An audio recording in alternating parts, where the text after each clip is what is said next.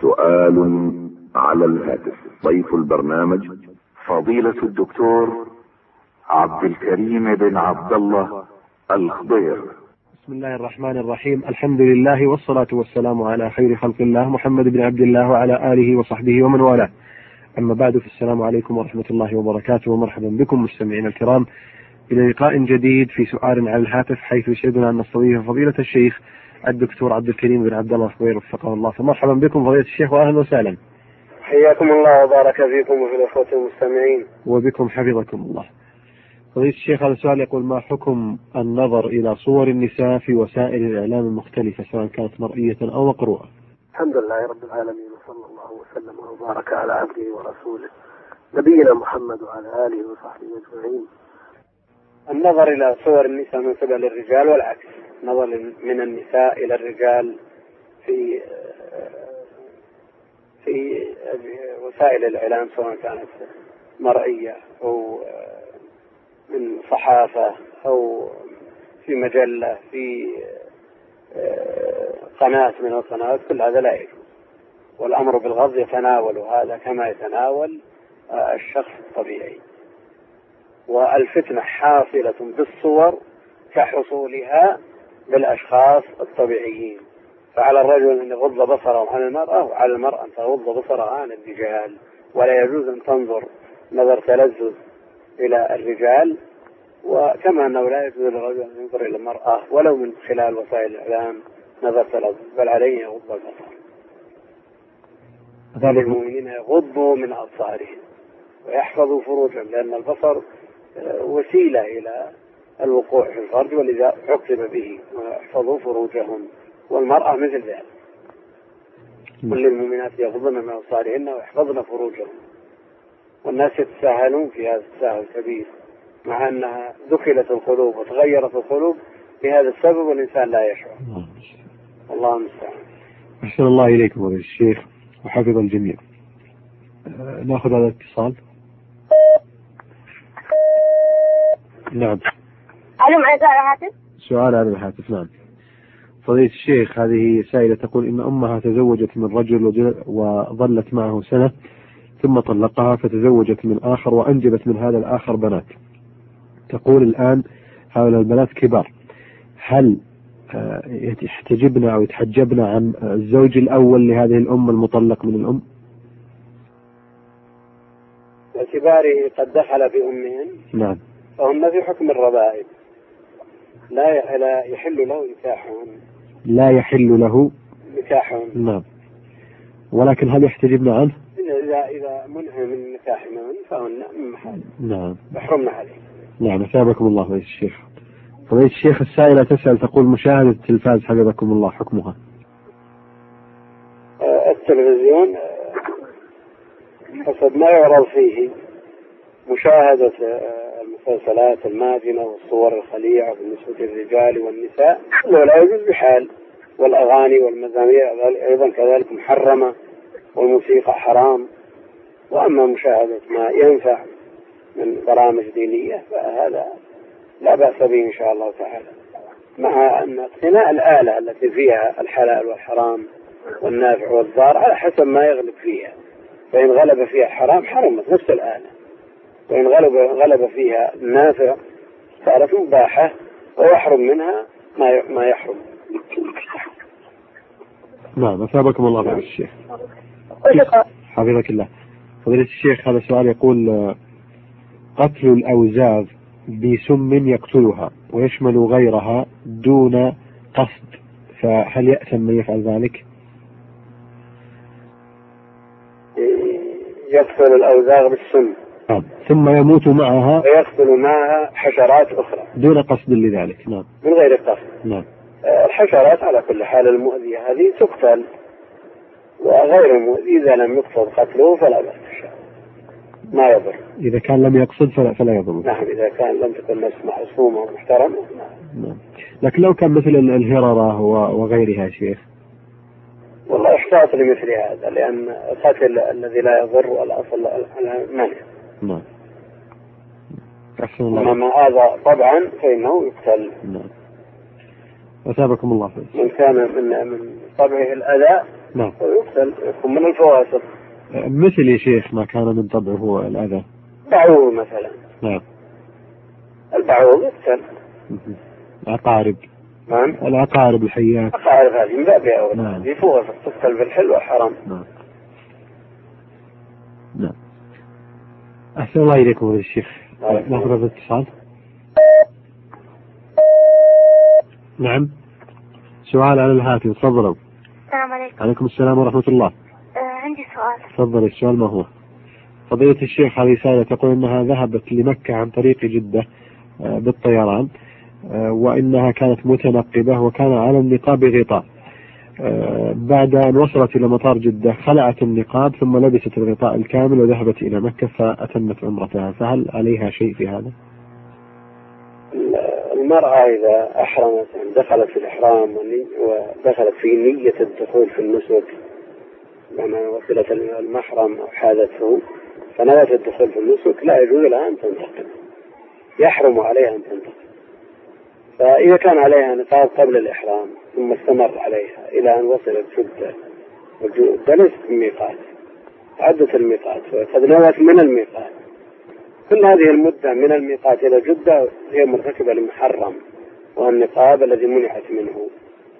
على كل حال إذا نزعته وأدت العمرة ما عليها شيء إلا أنها تتوب وتستغفر. نعم. عليها التوبة والإستغفار لأن هذه معصية. نعم. ثابكم الله فضيلة الشيخ. ما عليها شيء غير هذا. نعم واضح الإجابة يا أختي؟ إيه شكرا طيب جزيلا في سؤال آخر؟ لا شكرا الله حفظك الله. فضيلة الشيخ يقول هناك من يقول إن الأرض ثابتة. آه، فهل هل من دليل على ذلك في القرآن الكريم؟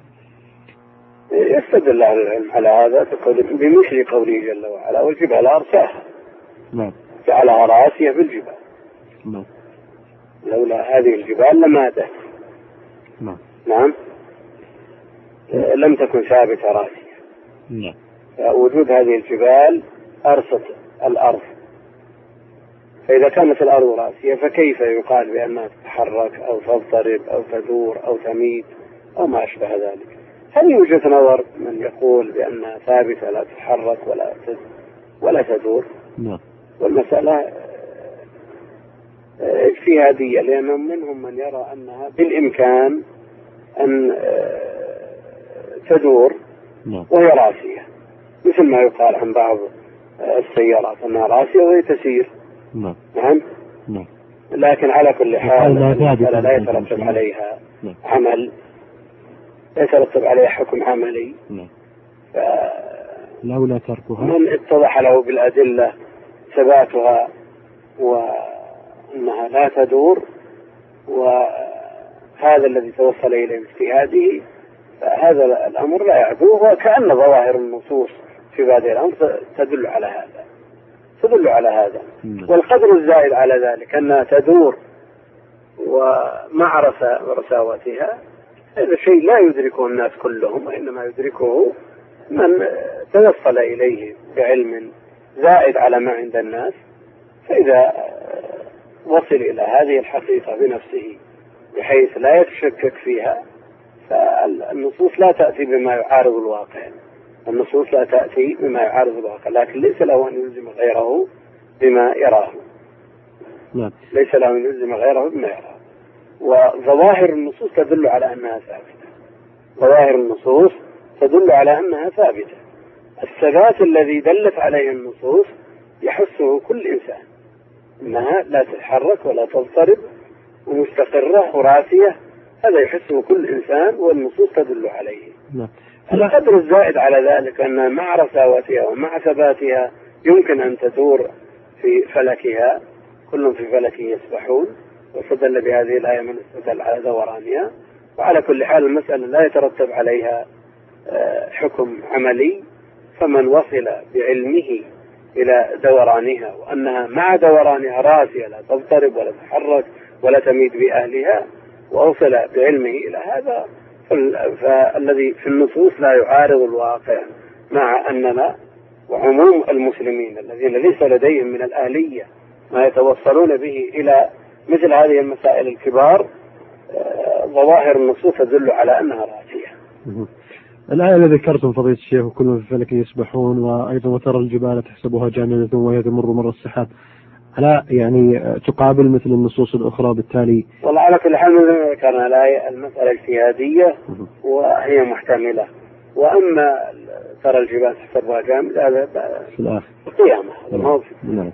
لكن البعض استدل بها على لا لا ليس بالدنيا ليس ب... ليس بدليل صحيح على ذلك. نعم. طيب. ثابكم الله فضيلة الشيخ بارك الله فيك. نأخذ هذا الاتصال. نعم. نعم.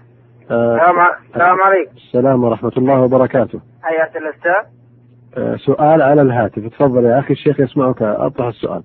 هل ورد عن رسول الله صلى الله عليه وسلم أن الذي يستمع القرآن له بكل آية حسنة؟ ال- الوارد والثابت عنه عليه الصلاة والسلام أن من قرأ القرآن كان له بكل حرف عشر حسنات. لا اللي يستمع. أقول ألف لام ميم حرف. ولكن ألف حرف وميم حرف. ولام حرف وميم حرف. ال- ال- الذي يستمع. هذا بالنسبة للقارئ لا إشكال فيه. والمستمع. أي.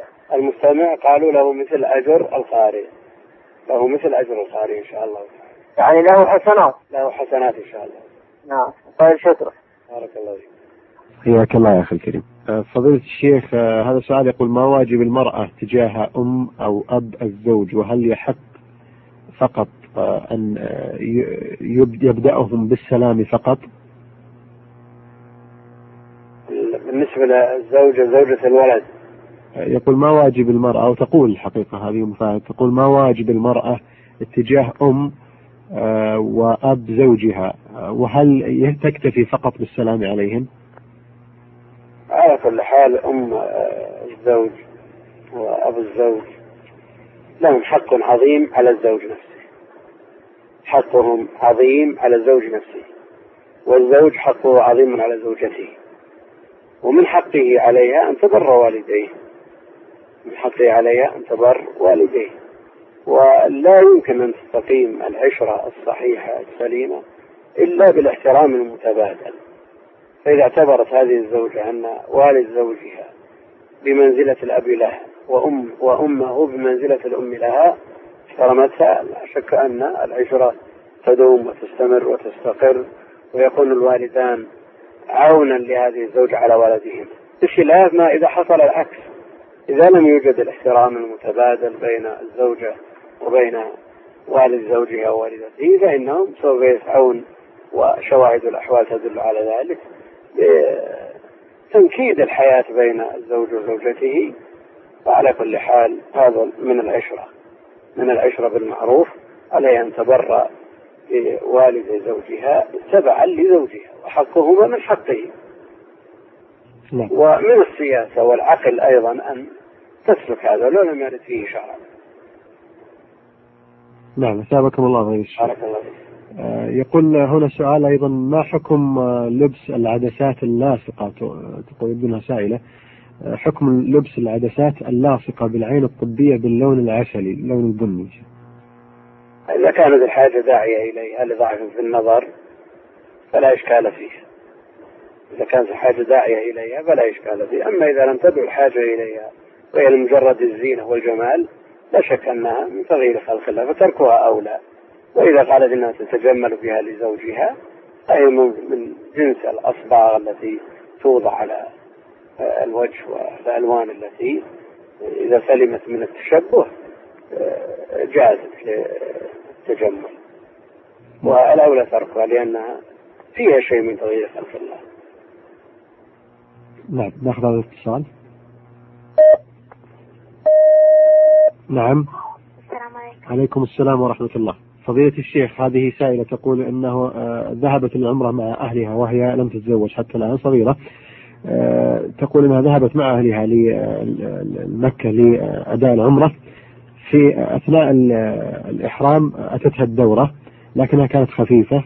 استحيت أن تخبر أهلها أكملت عمرتها ثم رجعت هي الآن للرياض. فماذا يلزمها الآن؟ حفظكم الله. إذا كان هذا الدم الخفيف الذي جاء في المحرم في وقت العادة وقت العادة فهو دم دم الحيض. نعم. دم الحيض والعادة لا يلزم أن تكون متساوية في القوة من أولها إلى آخرها. المقصود أنها إذا كانت معتادة. نعم هي تكون في, في وقت العادة يا شيخ. ثم جاء بدأت هذه العادة في المحرم وطافت وسعت وأكملت عمرتها وهي على هذه الحال فعمرتها فاسدة. عمرتها فاسدة. عليها أن تأتي بعمرة آه، أخرى مكان هذه العمرة وتذبح شاة. تذبح شاة عن آه، العمرة الفاسدة. نعم. ومنهم من يلزمها بعمرتين. الأولى قضاء. إمضاء لهذه الفاسدة. نعم. إمضاء لهذه الفاسدة. والثانية قضاء. لكن الذي يترجح عندي أنه لا يلزمها إلا عمرة واحدة وأما الفاسدة فقد مضت فيها وأتمتها. نعم فيها كما وأتمتها تبدأ بالعمرة فضيلة الشيخ كما تبدأ بأي عمرة أخرى يعني تبدأ بعمرة جديدة من المحرم ثم آه، تطوف وتسعى وتقصر وتذبح. هل الأمر على التراخي بالنسبة لها متى ما أرادت أن تفعل ذلك؟ إيه؟ أم أنها هي- أقول هل الأمر على التراخي أو أنها تبادر؟ يجب عليها أن تبادر يا شيخ. والله المبادرة أبرأ الذمة أبرأ الذمة. نعم. هذا إذا قلنا أنها خرجت بنية آه، العودة. آه، قصرت ونوت إتمام النسك والخروج منه. ومنهم من يقول أنها ما زالت محرمة.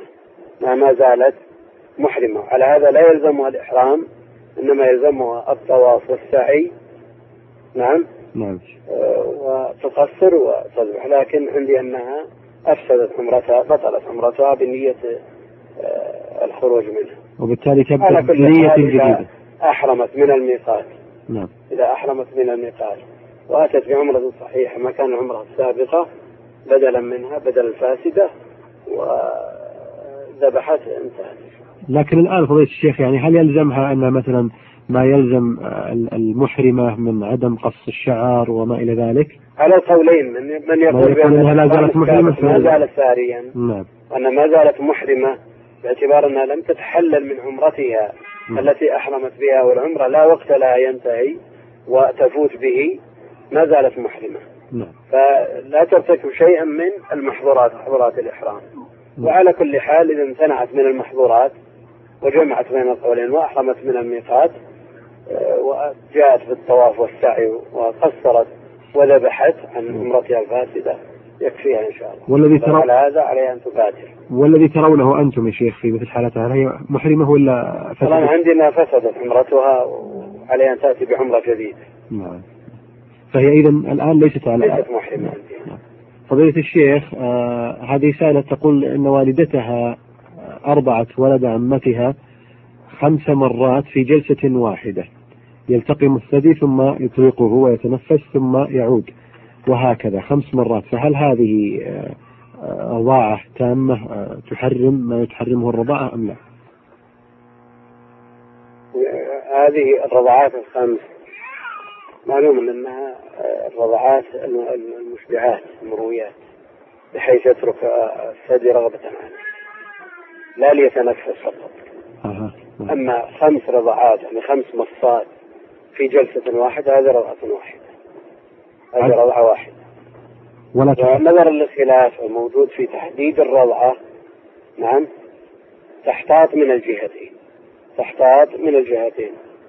لا يكون من محارمها ولا يتزوج شيء من بناتها. نعم. تحتاط من الجهتين لوجود الشبهة لأن هذا رضاع ليس بمؤثر تحريم إنما يورث شبهة. كما قال النبي عليه الصلاة والسلام هو لك يا, يا عبد بن زمعة هو لك يا عبد بن زمعة احتجبي منه يا سوداء.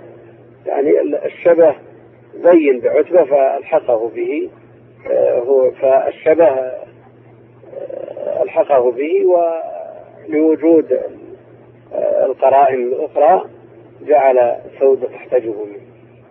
أثابكم الله فضيلة الشيخ وأحسن إليكم ونفعنا الله جميعا بما آه، سمعنا إخوتنا المستمعين الكرام. بهذه الإجابة نصل إلى ختام هذه الحلقة. تقدموا في ختامها بالشكر الجزيل لفضيلة الشيخ الدكتور عبد الكريم بن عبد الله الخضير وفقه الله الذي آه، أفاض وأجاب على استفساراتكم الهاتفية. شكر الله له ولكم أنتم المستمعين الكرام. شكرا للزميل فهد الهاجر الذي سجل هذا اللقاء.